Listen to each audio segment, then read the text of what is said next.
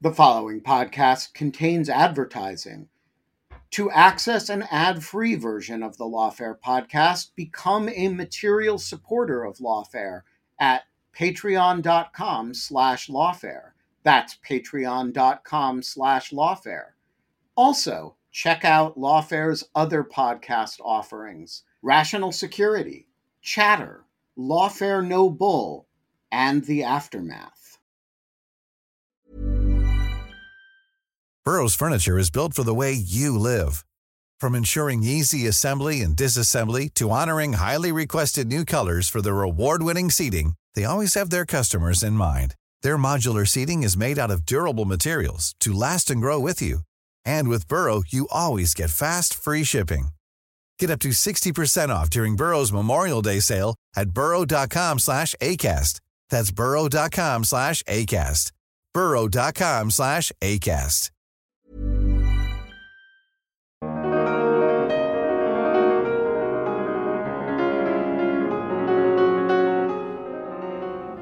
I'm Caleb Benjamin, intern at Lawfare, with an episode of Rational Security for September 24th, 2023. For today's episode, the team at Lawfare decided to cross post this week's episode of Rational Security, a podcast hosted by Scott R. Anderson, Quinta Jurecic, and Alan Rosenstein, in which they cover the week's big national security news stories. Today's episode is entitled The Saraphin Edition.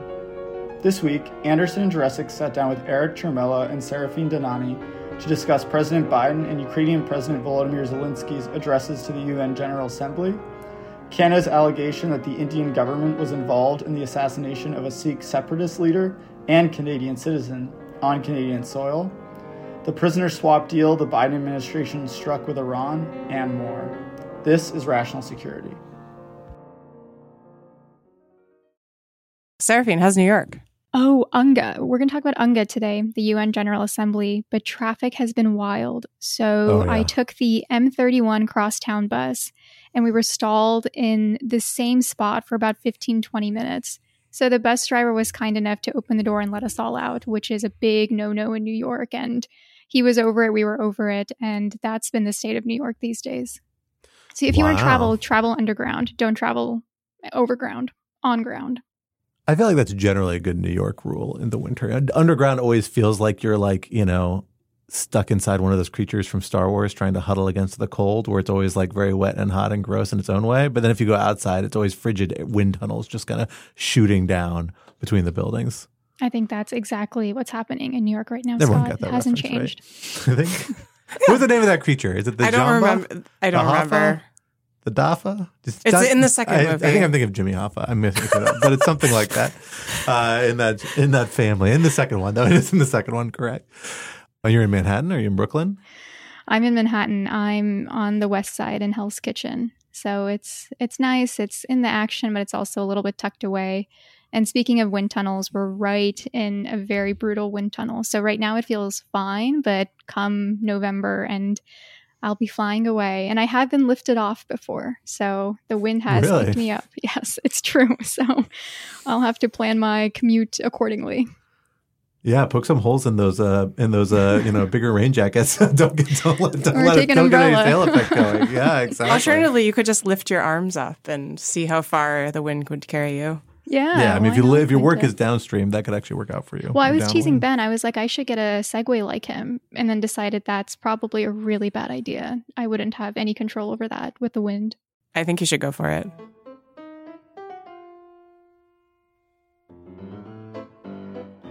Hello, everyone, and welcome back to Rational Security. I am your returned regular co host, Scott R. Anderson, here back in the host chair, which I have wrestled from the death grip of my other co host, Quinta Jurecic, who kindly filled in for me last week. We're glad to have you back. Uh, and we have exiled our third co host, Alan Rosenstein, back to the wilds of Minnesota for this week. But we are thrilled to be joined by not one, but two of our wonderful Lawfare colleagues, Eric Ciaramella and Saraphin Dhanani. Eric, Saraphin, thank you guys both for joining us here today this week. Great to be here.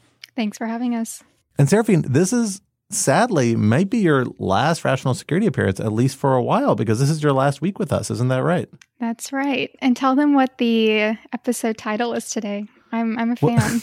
Oh, good. Well, I'm glad, I'm glad you are, because in your honor, we are calling it the Saraphin edition. Uh, because at the end, at the end of this episode, we will fade to black with a single card with just three simple letters across it. You, the listener, won't understand or know what's happening, but we will, uh, which is the important thing because this is this is Saraphin's uh, last hurrah with us over the last from after spending the last year with us. Berith Road, we were able to get you on Rational Security one more time. I'm excited to be here. Thanks for having me again, guys. Of course.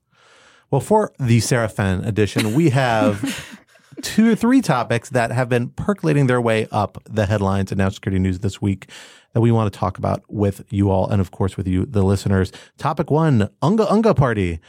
President Biden and Ukrainian President Volodymyr Zelensky made back to back addresses at the UN General Assembly, which is gathered in New York for its annual summit this week. What should we make of their statements? Might this be a turning point for the conflict in Ukraine? And if so, in which direction? Topic two, Et Tu Modi. Canada has leveled a serious allegation against the government of India that it was directly involved in the recent assassination of a Sikh separatist leader and Canadian citizen on Canadian soil. The accusation is one that promises to complicate recent efforts to bring India into the fold with the West, including those efforts being spearheaded by President Biden. What should we make of these accusations? Where do we think they will lead? And topic three, ransomware. The Biden administration has struck a deal with the government of Iran, exchanging several imprisoned Iranian nationals and $6 billion in frozen oil revenue for five U.S. nationals held by Iran and some of their spouses. Is this negotiating with terrorists, a new opening for Iran negotiations, or something else entirely? For our first topic, Quinta, let me hand it over to you to get us started. So, UNGA has come to New York bringing uh, international diplomacy and traffic pileups.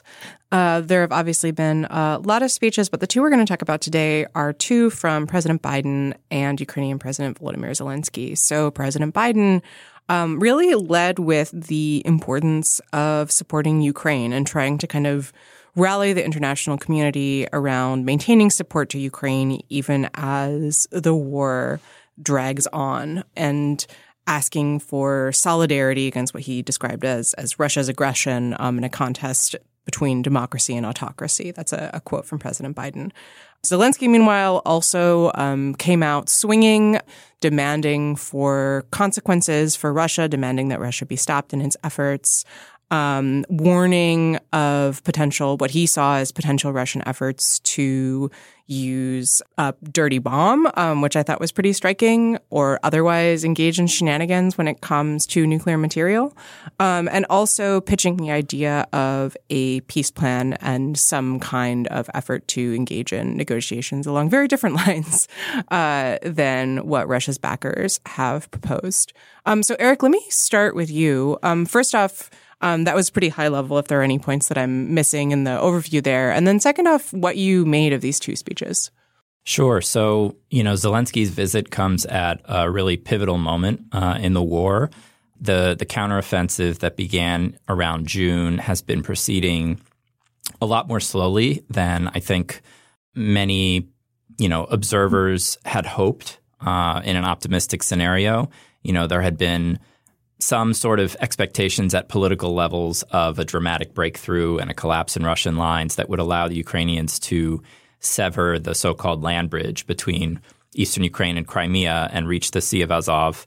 Instead, you know, it's been a very long, grinding uh, war of attrition. And, you know, the movement on the ground has been very, very slow, methodical. Again, the, the counteroffensive is, is far from a failure, but it's been a lot slower than expected. So, you know, Zelensky and his advisors naturally are kind of concerned that, you know, without this dramatic breakthrough, global uh, support, you know, for Ukraine could be at risk.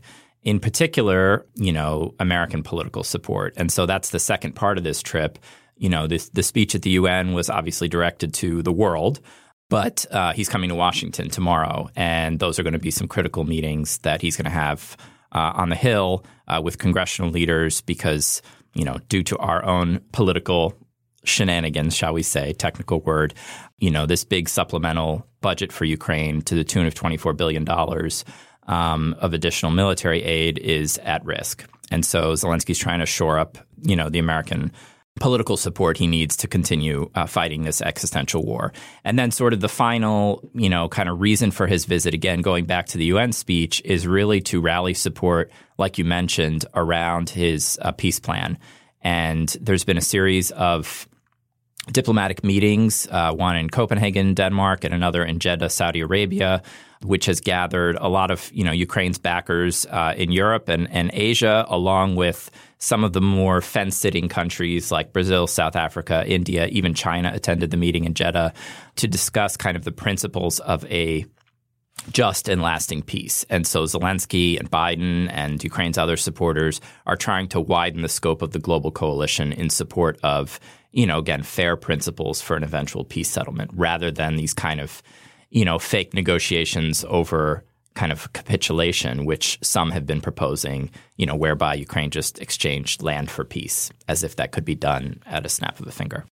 So, Eric, I, I, want to put this in the context a little bit about what the dynamics of this is for Ukrainian leadership, who are in the driver's seat in this very expressly. I mean, obviously, the United States, other actors have influence; they can bear on the decision. Frankly, probably have more influence than they are willing to acknowledge they have externally. You know, the external line is always we are deferring to the Ukrainians how they want to fight this war, but because Americans and other nations control assistance, control access to military technology, and have back channel communication to the Ukrainian leaders. I'm, I'm, sure they have maybe a little more influence if they want to exercise it at least um, than uh, they openly acknowledge. That said, clearly Zelensky's kind of line is driving this what is his space here for changing tack on this offensive? I mean, a hard line on negotiations, on advancing and reclaiming Ukrainian tor- territory has been a major key element of morale in Ukraine, uh, of kind of the Zelensky administration thus far. But this offensive is proving difficult. We've seen turnover in the defense ministry. Uh, defense minister left. I think a number of other senior officials have been kind of turned over recently, presumably because of the slow pro- the process of the counteroffensive. What is the dynamic within Ukraine around these different options? If there is pushback from the international community towards, you know, pushing towards, towards towards some sort of settlement, how much political space does Zelensky have to pursue it before he begins to run into domestic political problems or other political problems on the Ukrainian front? Mm-hmm. Yeah, so you know, you mentioned the recent turnover in the defense ministry. That that really didn't have anything to do with the counteroffensive. Actually, it was the result of uh, a series of corruption scandals in which the defense minister himself was not implicated, but you know he presided over the ministry, and clearly it had issues uh, related to you know excessive kind of costs of contracts for supplies for the military, and so it was time, in Zelensky's view, for kind of a re- revitalization of the leadership. Uh, in that ministry, and sort of, uh, you know, it's so important that the Ukrainian public have trust in their institutions, in particular in the defense ministry, uh, given that they're in a war. Uh, and so that was sort of the timing there. You know, in terms of Zelensky's line and what's driving it, this isn't, you know, his line in the same way that kind of Putin's line is reflective of his own kind of personal imperial ambitions in Russia that are not necessarily um, as widely shared in the Russian political elite, even though obviously you know, Russians have gone along with the war and, and, done little to oppose Putin. But in, in Ukraine's case, Zelensky is really reflecting an overwhelming popular consensus. I mean, you see polls uh, that are done regularly about Ukrainians' willingness to, you know, exchange um, territory for peace and, and, you know, legally recognize Russia's claims over um, the annexed uh, oblasts and, and Crimea. And there's overwhelming opposition to that. And so, you know, Zelensky, again, doesn't have much space to maneuver on these kind of fundamental issues of territorial integrity and borders.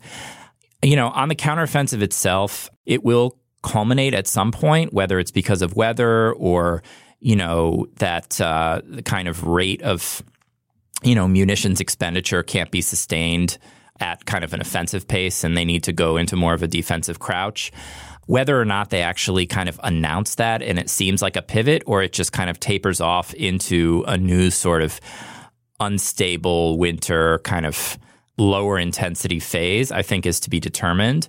And so, you know, again, the, the kind of main thing here is the terms that Russia seems to be willing to negotiate over are still, you know, roughly kind of maximalist views, which is about you know Ukraine agreeing to give up 20% of its territory and and agree to severe terms um, that would be imposed on on a loser. And you know, Ukraine is not anywhere near uh, wanting to have that conversation, understandably.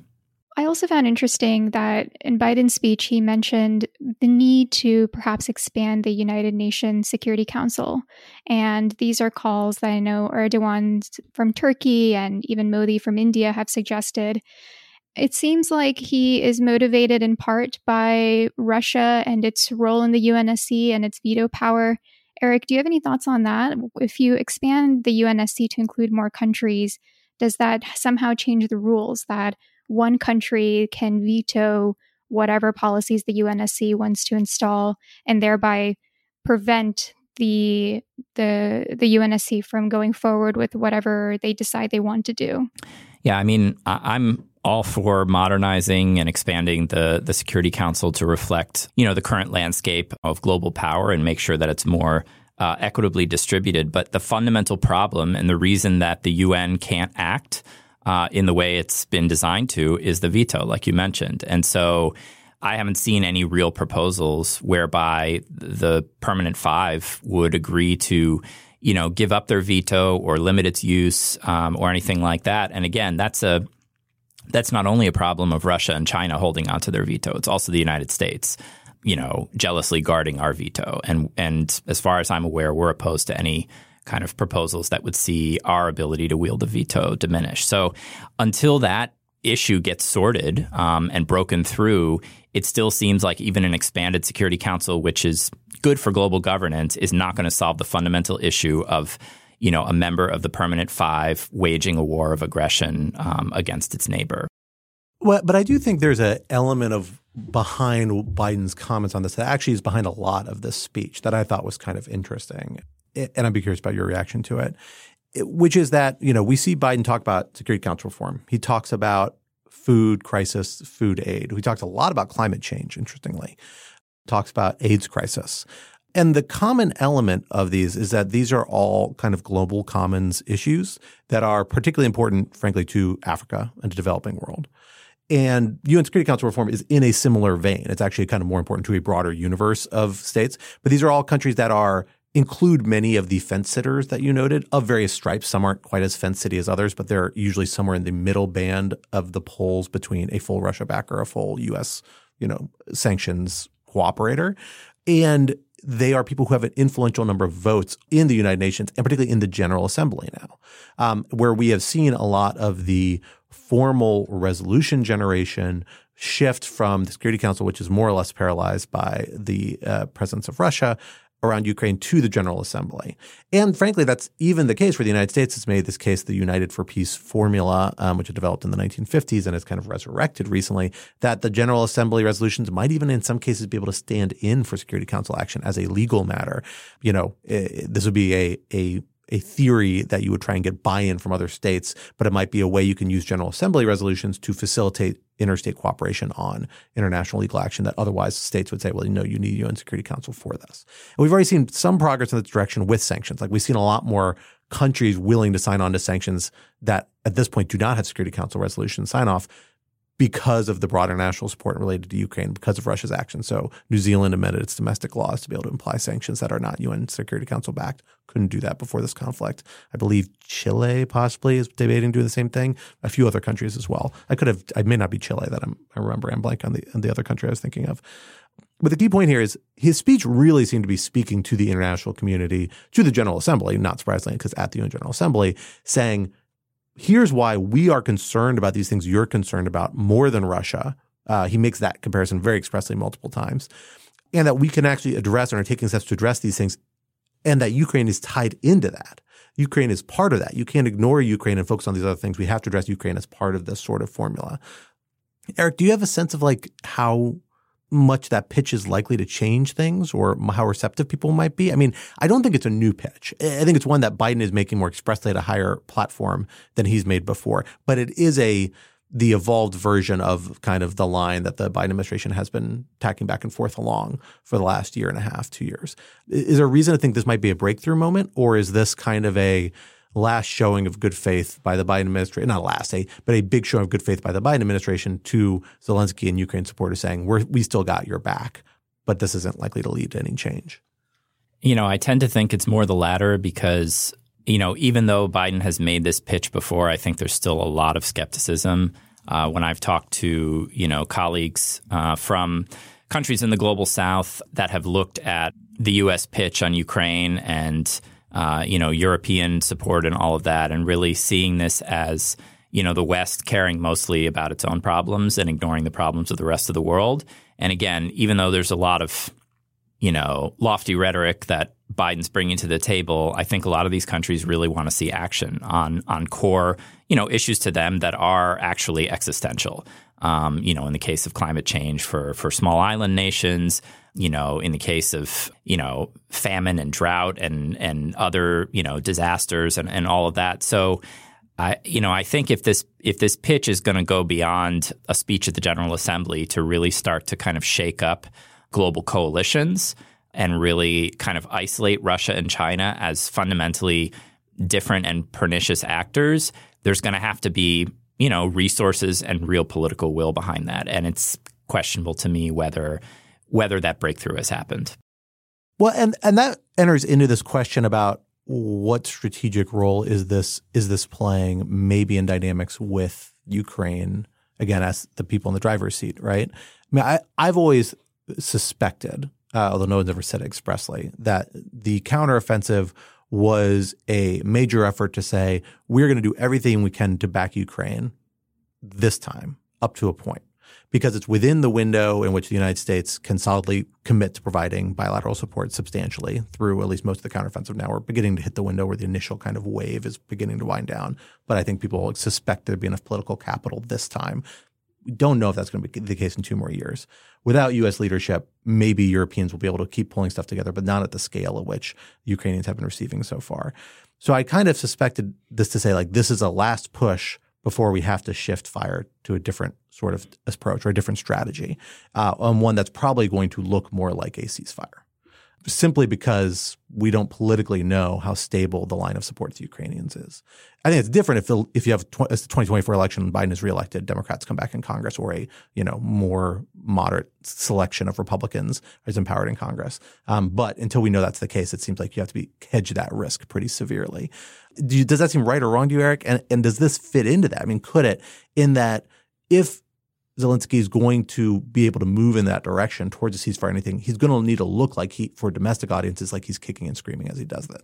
And that entails saying, we've done absolutely everything. The international community is not letting us do any more. Let's pull it along. And maybe this is feeding into that formula as much as it is signaling anything to the international community. Yeah.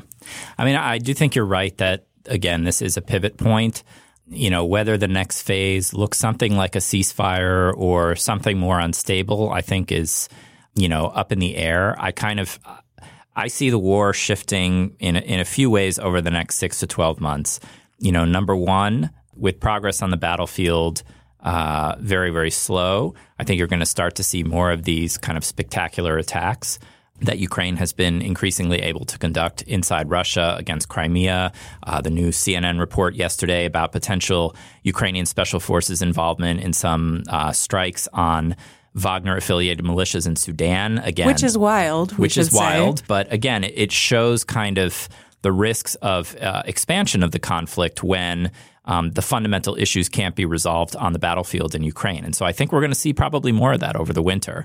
Again, with the not only to kind of keep Ukraine in the news and all of that, it's much more than PR. It's about um, Ukraine demonstrating an ability to hold things that Russian care, Russia cares about at risk. Russian military assets, energy assets in inside Russia, and then their kind of forced projection overseas. So that's one thing, and I think that's kind of it's not really going to look like a ceasefire. I mean, it's kind of going to be this dangerous, unstable, maybe lower intensity um, fight, but still with these occasional you know, zigzags and moments of kind of more acute crisis that we're going to see going forward. In addition to the fact that Russia is certainly going to uh, step up its attacks on Ukrainian cities, um, you know, energy infrastructure. They've been striking a lot of grain infrastructure. And so, you know, we saw a really horrific campaign last winter to try and uh, turn the lights off in Ukraine. And I think the Russians are going to try that again. Hopefully, the Ukrainians this time have a lot more air defense assets where they can sort of neutralize those Russian threats. I think another way that the war is pivoting is that, like you said, Scott, you know, we kind of emptied the cupboards on. Um, supporting Ukraine for this counteroffensive and through almost everything we had at this effort. And, you know, it's not for political will reasons, but more for kind of logistical reasons and, uh, you know, our ability to uh, kind of catch up and produce uh, what we need to produce to support another Ukrainian counteroffensive. These production lines that have been restarted and expanded, it's going to take a few years to, you know, build up again the arsenal that uh, Ukraine might need for another offensive. So I think we're settling into a more medium to long term structure of uh, support for Ukrainian military sustainment and reconstitution. And you had the declaration of long term support that the G7 leaders and the EU signed at the margins uh, of the NATO summit in Vilnius. Now, the United States and other signatories are negotiating these kind of specific, concrete bilateral commitments. Um, the United States is most likely doing it in the form of a memorandum of understanding. Some people have talked about the U.S. Israel MOUs as a, as a model for kind of sustained multi year support. But the goal there is to really talk about Ukraine's, you know, future force requirements and United States and allies' ability to resource those requirements in a much more predictable, structured manner rather than these, you know, supplemental budgets that have to be passed in a kind of crisis moment in the US Congress. The question there is whether Congress is going to be willing to uh, sort of endorse um, this MOU and give it some sort of statutory heft that you know elements of the U.S. security relationship with Israel have, like qualitative military edge, which is you know written into U.S. law, and thereby kind of placing political guardrails in case there is a change of leadership in the White House. And again, recognizing that nothing can, you know, be a surefire guarantee that the next president, if it's Donald Trump or someone else, wouldn't try to do a 180, but at least there would be a bipartisan political statement about the enduring value to the U.S. national security interests of supporting Ukraine in this existential war. And so I think we're going to see a lot more discussion about that. Um, in the coming months. And then on the European side, finally, you know, really beginning a serious discussion about Ukraine's uh, process of accession to the European Union. And the European Council is scheduled to meet in December to decide whether to open up formal negotiations.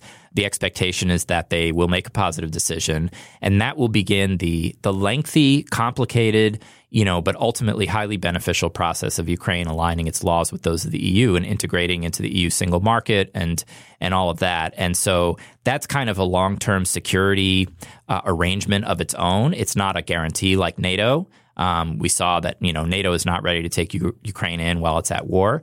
But this EU accession process, when you layer it in with with the multilateral security commitments and all of that, gets you to a place where you can maybe sustain kind of this situation for the next several years um, without a new Ukrainian counteroffensive. And maybe that allows Ukraine to go back to a little bit more of a situation of normalcy, hold a round of elections, um, start to welcome some refugees back, start some reconstruction projects, so on and so forth. Well, going from one international crisis in process to another potential international crisis that's just in the offing. Let us shift our fire to our northern neighbor, Canada, that has found itself in the news once again in what has become, I think, uh, kind of the latest of uh, an interesting set of stories of the last few years where Canada has found itself in the middle of heated debates around uh, a, a, lot of international norms and treatments of foreign nationals by foreign governments.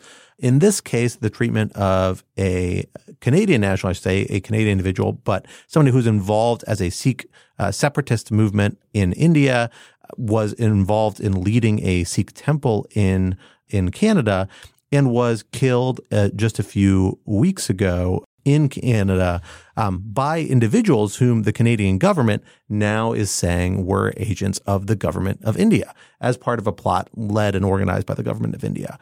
We don't know much of the details of these allegations. Um, we do know they're serious enough and are taken to be credible enough by the Canadian government that they have a gone public with them um, in a statement by President Trudeau, no, nonetheless, um, that they have refused and rejected uh, assertions by Prime Minister Modi of India that the Indian government was not involved. The Canadian government feels like they have enough evidence at this point to say firmly that that is not correct um, and to push back on that. And to the point that I believe, as of this morning, the Canadian government had officially PNG'd, persona non grata, uh, at least one, if not more, uh, Indian diplomats from Canada, sending them home, whether that's because they were involved in this plot or whether this is just kind of a diplomatic retribution is unclear. That's not an unprecedented way to punish different countries. If you think they've done something wrong, you shrink their diplomatic representation, you send some people home.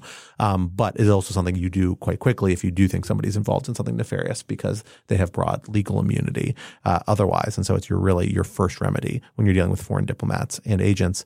Saraphin, I know you have been working and thinking and writing a lot about India, Indian politics, different aspects of it, not directly related here. But I want to come to you first. How credible do you see this sort of allegation? Do you have a sense from uh, some of the issues you've been looking at about how or why the Indian government might be willing to take such extreme actions regarding an individual uh, in this case who, who was involved in these kind of separatist efforts, but doesn't appear to have been, you know, a major figure, a major, you know, political leader uh, in India, any sort of threat to the Indian government in any sort of meaningful way. Although perhaps I'm wrong about that. Does this seem like a plausible set of allegations to you? And if so, what's the logic behind them? It seems like a plausible set of allegations to me, and it's because of the history and the general tension between India and Western countries that have large Sikh diasporas, particularly where we have Sikhs that are separatists and they're active in these movements. So this activism has its roots in India. The, in the 1970s and 1980s, Sikh separatists had bloody insurgencies and an effort to basically cede from India and establish their own state by the name of Khalistan. And it was going to take part of India and a little part of Pakistan, and it would be the state that the Sikhs would call their home. Uh, the Sikhs, uh, there were two Sikh separatists who were also behind the killing of Indira Gandhi, who was Prime Minister of India in the 70s and 80s. And so there is quite a bit of tension between the Sikh separatists in India and that the diaspora, the Sikh diaspora, is quite active. Now, the problem is that Prime Minister Modi has said many times to the Canadian government that someone like Hardeep Singh Nijjar, Nijjar, excuse me, who is the man who was killed, is a troublemaker. He's one of the principal activists who's spurring some of the separatist movements abroad, and that he needs to be sent back to India to be prosecuted. But in Canada, a lot of these issues are seen as, you know, core free speech issues. And so the activism, where activism ends and it becomes separatism, it, I think that's a really gray area.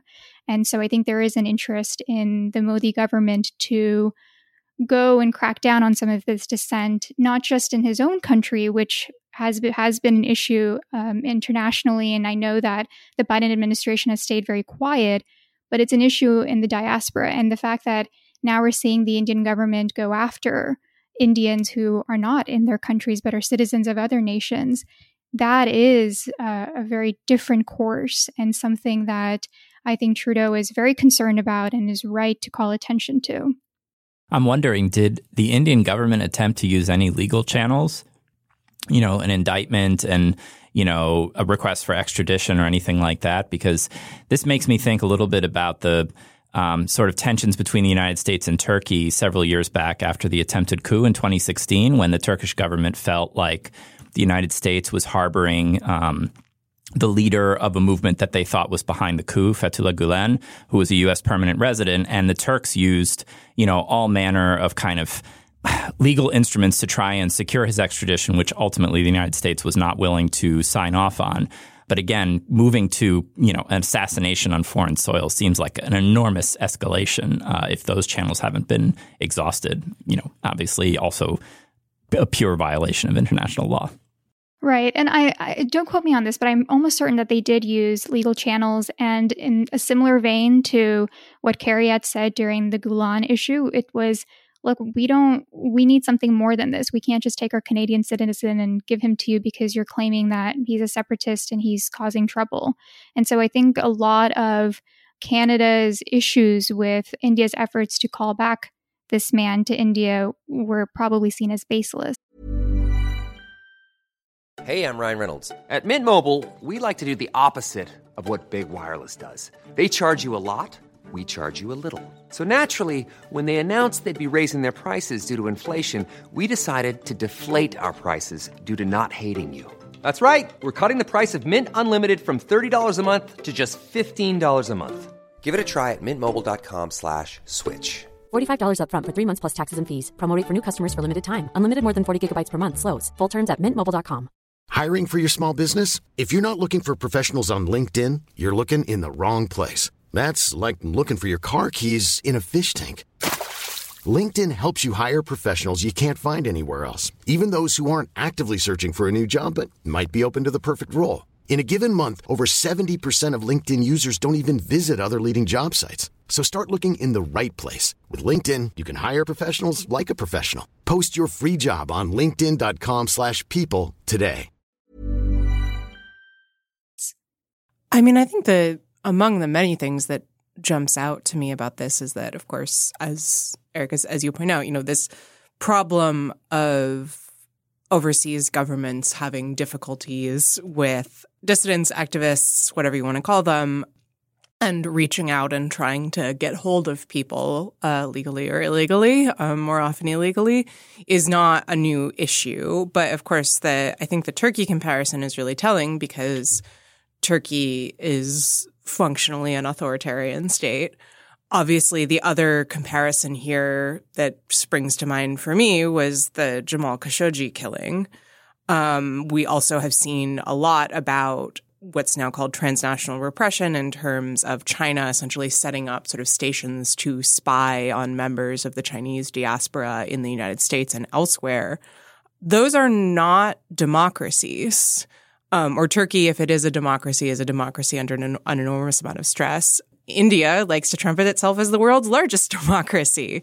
And so, and Saraphin, I mean, you've written uh, for for Lawfare and have have talked on Lawfare podcast about the sort of broader problem of the backsliding of Indian democracy under Modi and the BJP.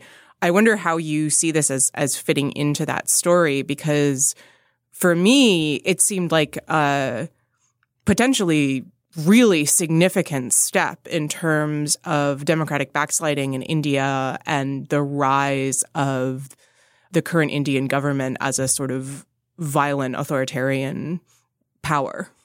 You know, what's interesting about that question is whenever there is any criticism of India's domestic policies or its backsliding, its democratic backsliding, Indians in India will often say, America, the West, you need to mind your own business. You have your own issues. You need to air your own, own laundry in public if you'd like, but don't drag us into this.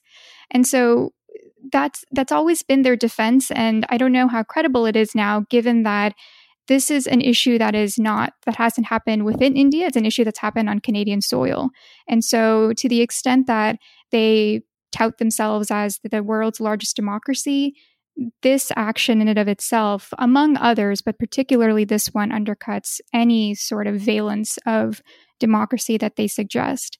And I also think it highlights another issue that doesn't receive enough attention, but I think is probably at the center of all of this, which is the Indian diaspora and the power that they have in this entire political diplomacy arena when it comes to Modi. You have Indian Sikhs in, in, in Canada who I think that's the largest group of Sikhs in any country outside of India. Oh wow. And there's there's a reason why Trudeau is coming down hard on this because unlike Indians in the United States perhaps who have been a part of the fabric of this country but not in the very perhaps visible way or in a way that has been historic uh, in Canada, Indian Sikhs and Indians have been a part of the fabric forever. I think back to the 19th century, you had Sikh immigrants coming in. Uh, many of them were former generals in the British Army. And so there's a storied history of Indian Sikhs uh, making up the fabric of Indian society, of being parliamentary members, of being activists, of being, you know, doctors and neighbors and what have you. And so Trudeau really has an interest here to make sure that he's defending that population and their interests. And then the other side of the diaspora, there's many who there are many in that diaspora who support Prime Minister Modi. a lot of them are in the United States.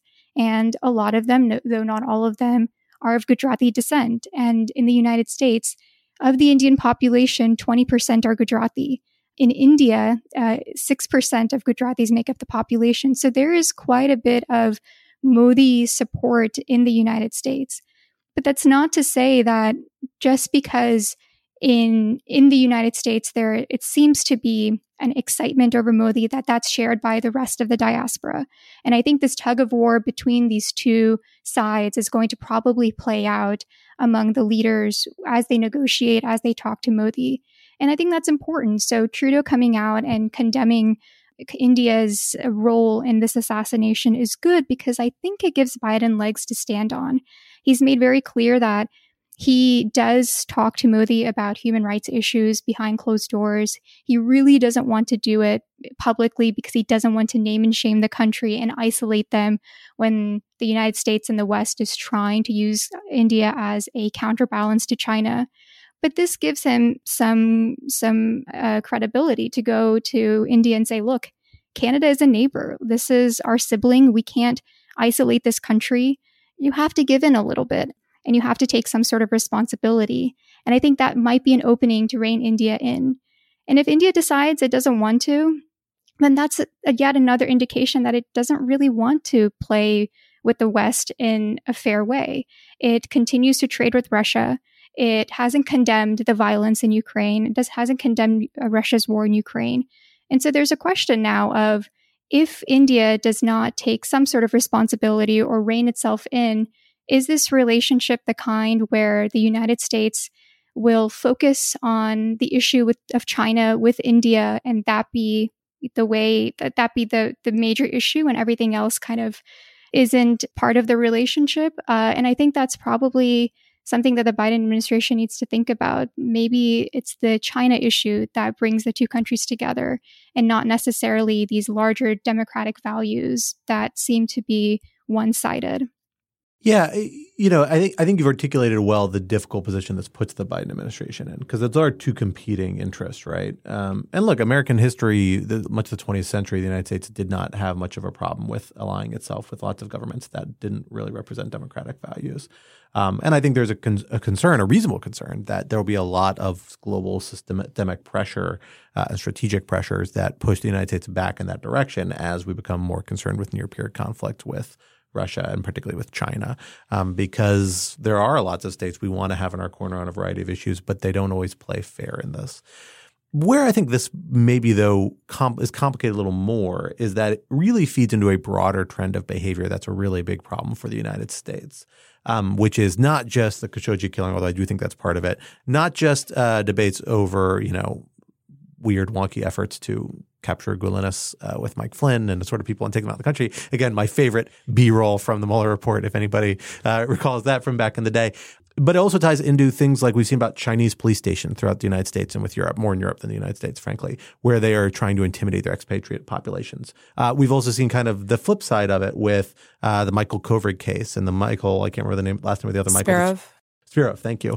Um, where on kind of the flip side, and this is something we're going to talk about in our next issue, we saw the Chinese government hold two people essentially hostage for three years to use as to pressure the Canadian government to, you know, restrain their own legal proceedings uh, along with the United States against a major, you know, Chinese national and somebody that they wanted to back. And it is the use of these techniques, these strategies that frankly, for a long time, I think a lot of people thought had become kind of anathema to the international community. They are clearly an unlawful international law, but it was just something that states thought weren't really willing to cross these lines as openly. And we've seen a breakdown of those norms the last few years, whether it's Russia trying to assassinate a variety of former, you know, defectors and uh, informants and former associates uh, through the UK, through parts of Europe. That was kind of the tip of the spear, but it's become much broader. Um, and it is always going to be a tension, particularly between strong governments with strong nationalist identity that don't have a commitment to liberal democratic values, and then countries composed of immigrant populations like Canada and the United States, where we have a lot of expatriate communities in our countries and we have strong democratic values uh, and liberalism values. And you have you are allow people to say and do things that other governments don't like and wouldn't be permitted within the scope of their country. And they frame it as interfering in their internal affairs, and the United States and Canada frame it as this is free speech and also something allowed by human rights obligations. You know, I think the United States and Canada clearly has the right of the legal argument, of the principled argument, but you also have to back it up with strong diplomatic action and policy action, or else it's not going to mean that much. And these countries will continue to push against this sort of envelope. And, you know, if you're going to establish a norm against that sort of behavior, you you, you can't pick and choose too much. Um, and I think that makes this even harder a case uh, beyond the democratic values because of that strategic significance. Scott, how would you respond to the accusation from many of these countries that the United States did quite a bit to erode these norms um, in its prosecution of the war on terror?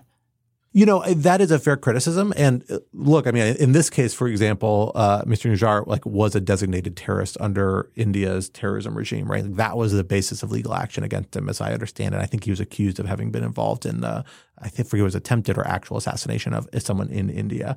Uh, you know, and so there is building upon this precedent. It would be different if this person were clearly tied in a credible way to violent activity. Um, and maybe that was the case here. Maybe there was a strong case that extradition should have been pursued. And if that's the case, India could have lodged uh, complaints about it. Um, India could have done a variety of things.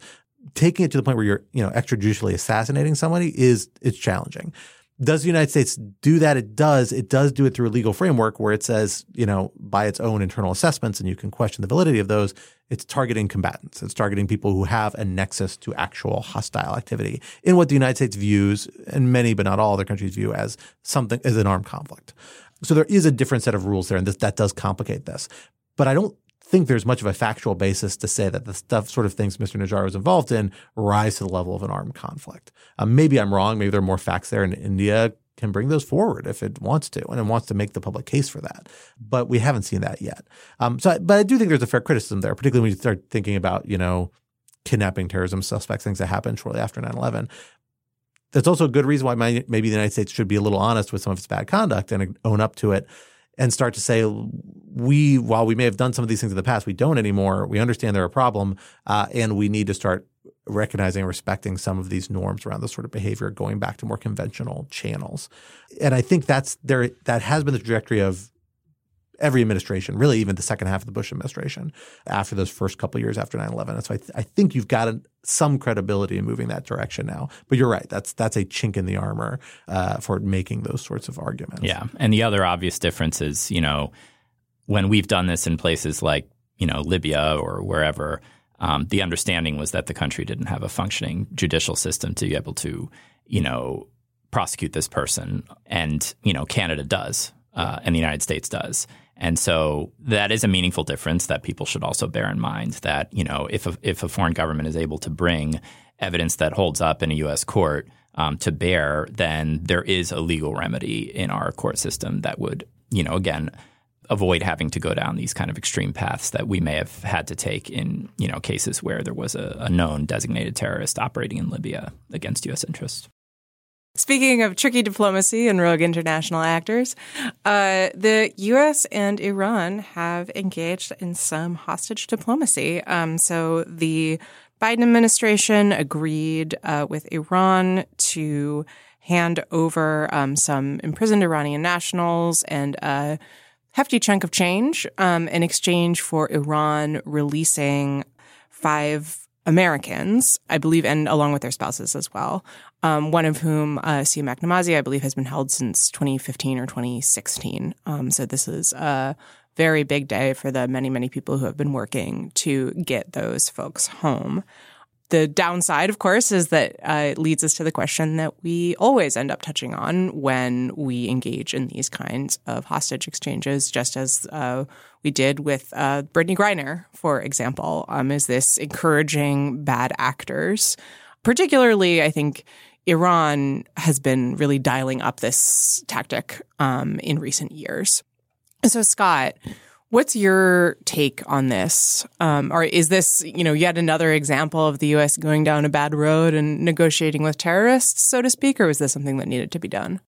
It's a really, really hard policy calculus, but you know, net, I frankly, and and this has frankly been the trajectory of U.S. government policy for the last three administrations, at least, has been towards accepting that you can't leave your U.S. national stranded overseas. You need to take steps to try and get them free. Uh, and it's been actually a real focus of particularly the actually the Trump administration, Robert O'Brien, who ended as national security uh, national security advisor for the administration, had previously been kind of the lead envoy for these kind of uh, hostage affairs, um, and it's continued to be a major focus of the Biden administration. And I think that's actually a good policy trajectory, and the Obama administration took it very seriously as well.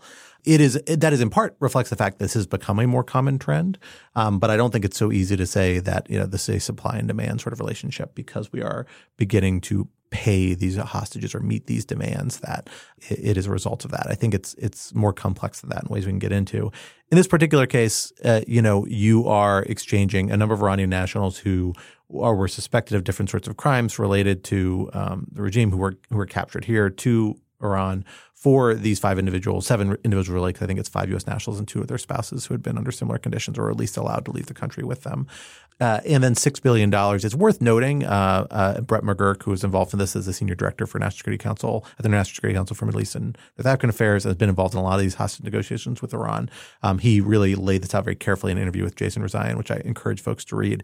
Um, the $6 billion is not a just a blank check for $6 billion.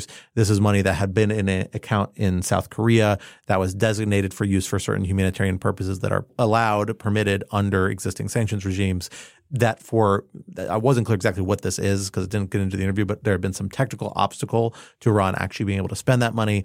And so this essentially moved that money from South Korea to a different fund where it can be used for the same purposes. So it liberates the money. It gives money to Iran, more money that's available for purposes that are consistent with sanctions like medicine, food, essential medical imports, things like that, that are allowed under sanctions regimes and allows Iran to use this money that it couldn't access before, but only for those purposes.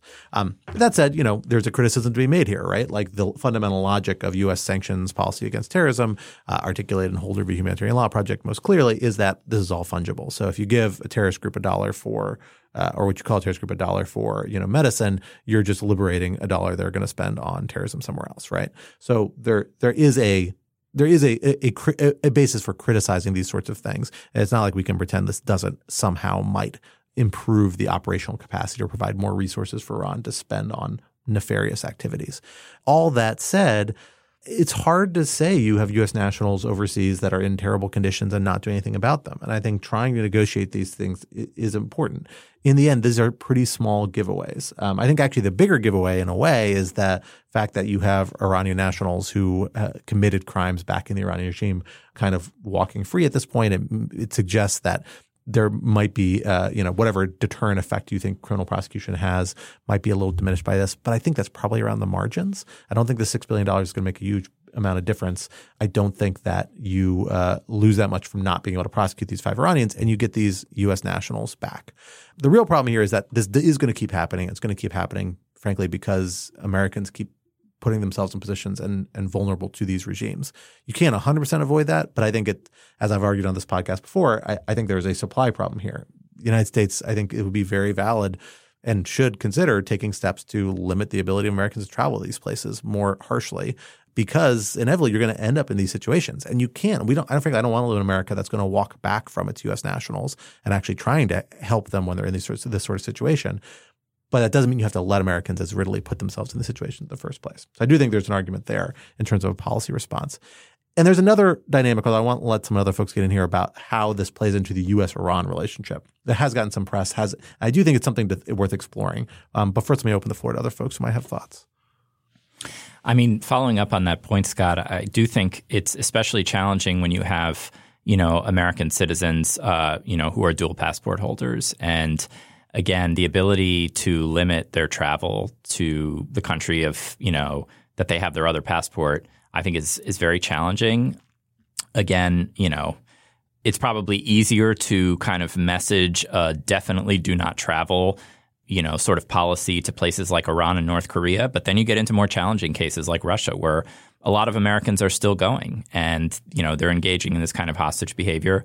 China as well you know, where there's, as far as I understand, a lot of, you know, increasing kind of intimidation of American citizens, um, you know, who are visiting China. And again, to really enforce a policy like that, I think would be would be extremely difficult.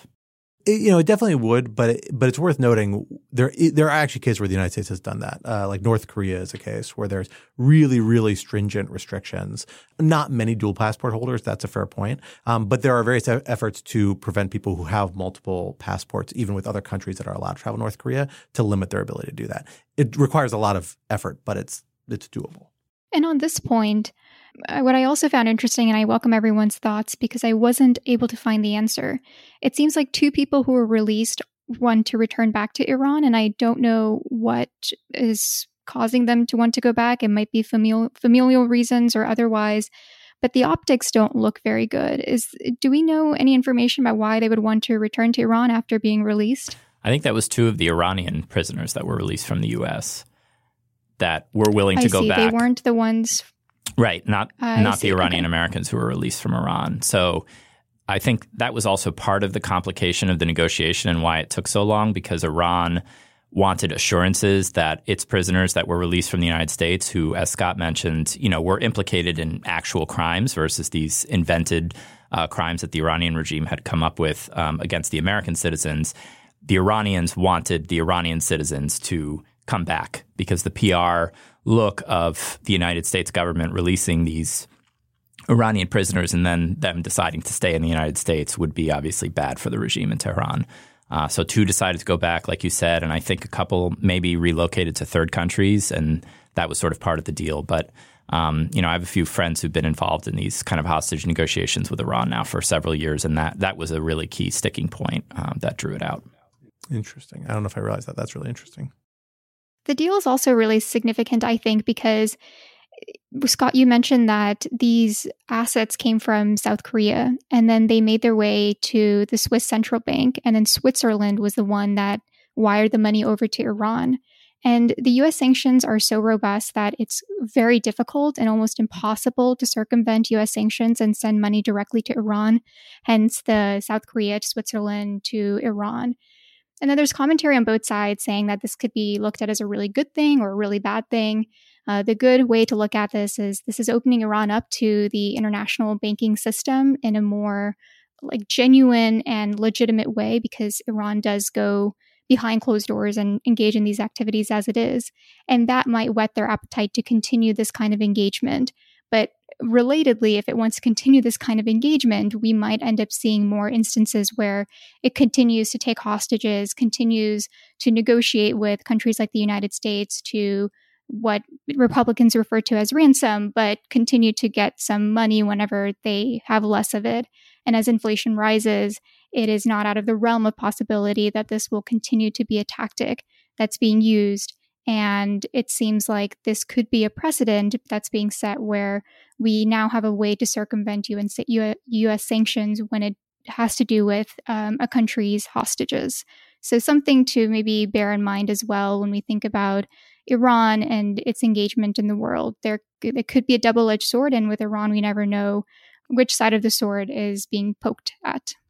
Yeah, that's interesting. I mean, I would be really surprised if this is a transfer that happened in a way that was, you know, more no less consistent with U.S. sanctions requirements than, you know, as much as these banks are already compliant with them, which is like probably ninety percent, but not hundred percent. Uh, for simple reason, you know, the U.S. government probably just issued a license that permitted this transfer. So I don't know if it, if it if it creates a huge new kind of legal avenue, there might be a, a socialization, uh, a kind of like acculturation aspect of this. Um, And I, I think that's what I meant. Yeah. Not necessarily illegal, but yeah, social and um, yeah, comfort with this kind of transaction. Yeah.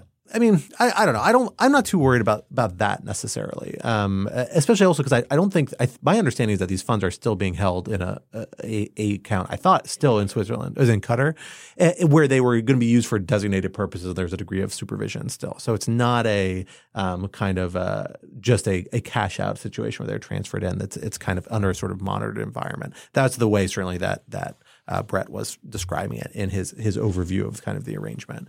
And so, it, regardless, though, I mean, I, I think the point is, is is true. You know, the criticism that comes through is that look, you're you're just kicking the doors open for Iran to do this again. You're providing relief that they need, and that's contrary to the idea that we need to maximize pressure on Iran to achieve outcomes.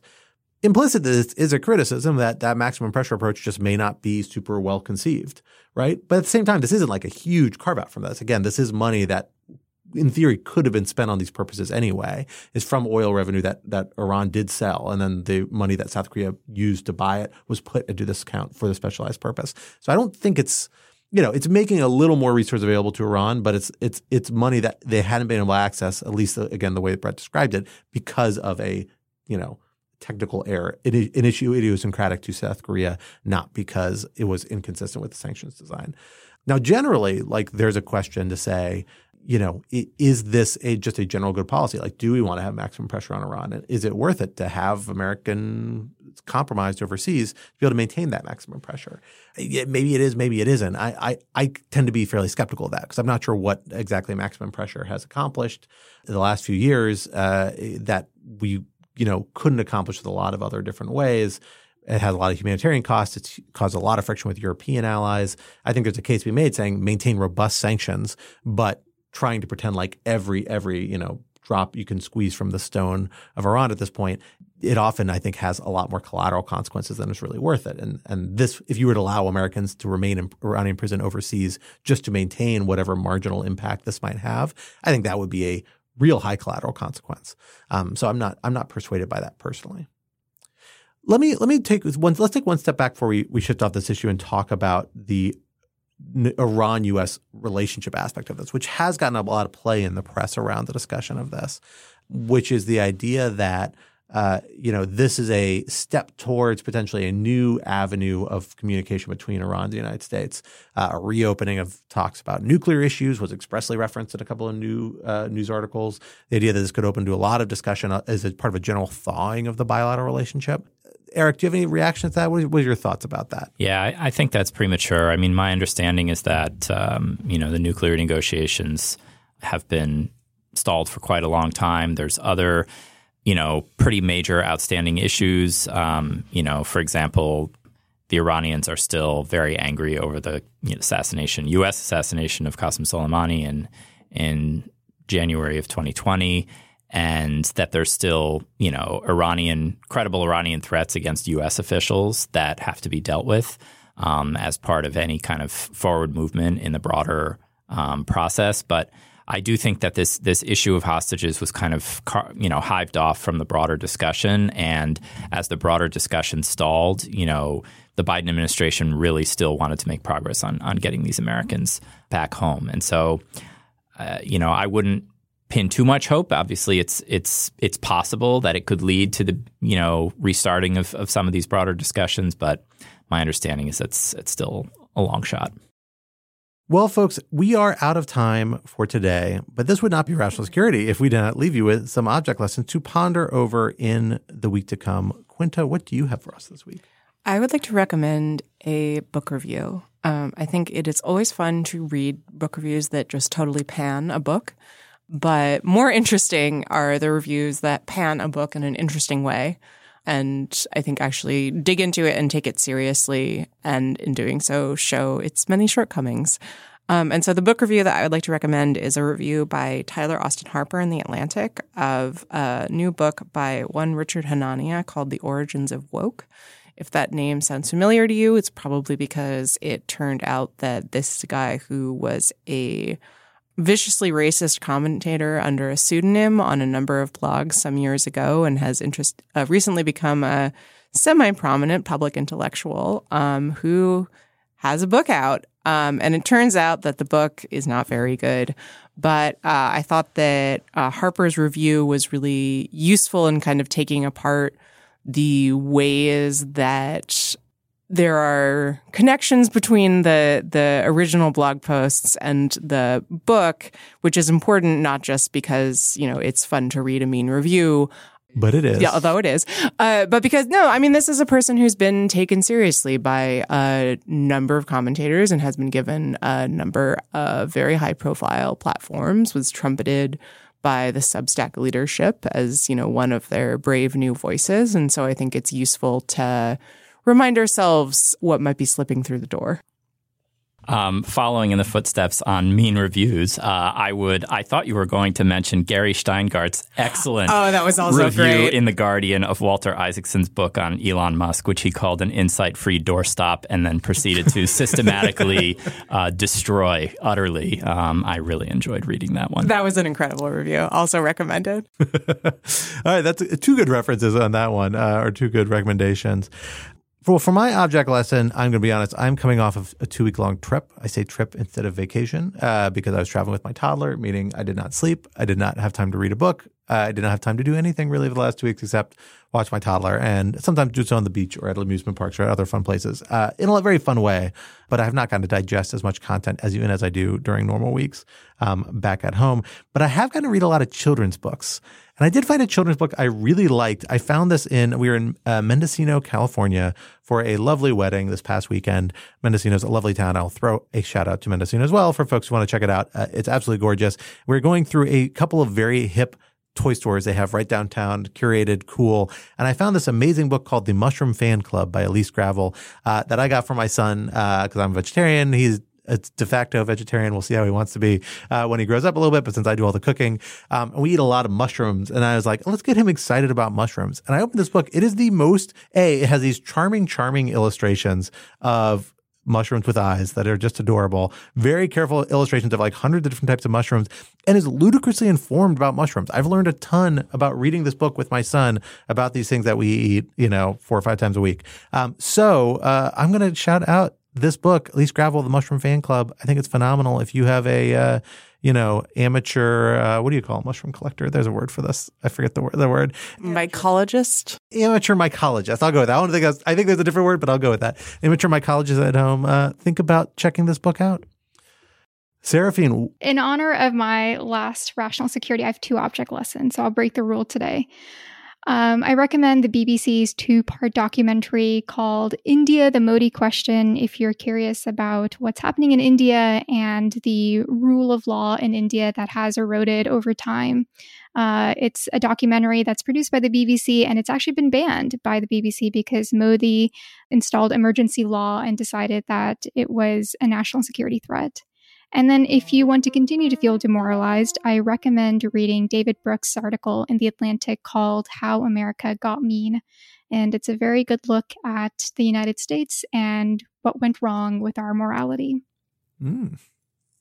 Well, on those notes, sadly, we are out of time for today. Rational Security is, of course, a production of Lawfare, so be sure to visit us at lawfaremedia.org for our show page with links to past episodes, for our written work and the written work of other Lawfare contributors, and for information on Lawfare's other podcast series.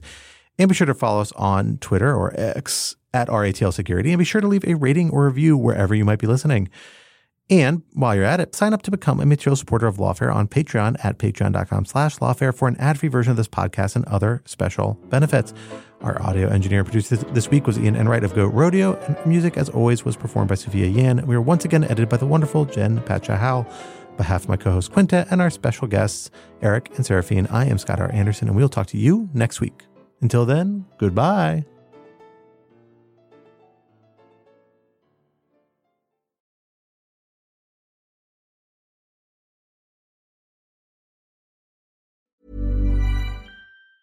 Hey, it's Danny Pellegrino from Everything Iconic. Ready to upgrade your style game without blowing your budget? Check out Quince. They've got all the good stuff shirts and polos, activewear, and fine leather goods, all at 50 to 80% less than other high end brands. And the best part? They're all about safe, ethical, and responsible manufacturing. Get that luxury vibe without the luxury price tag. Hit up quince.com slash upgrade for free shipping and 365 day returns on your next order. That's quince.com slash upgrade.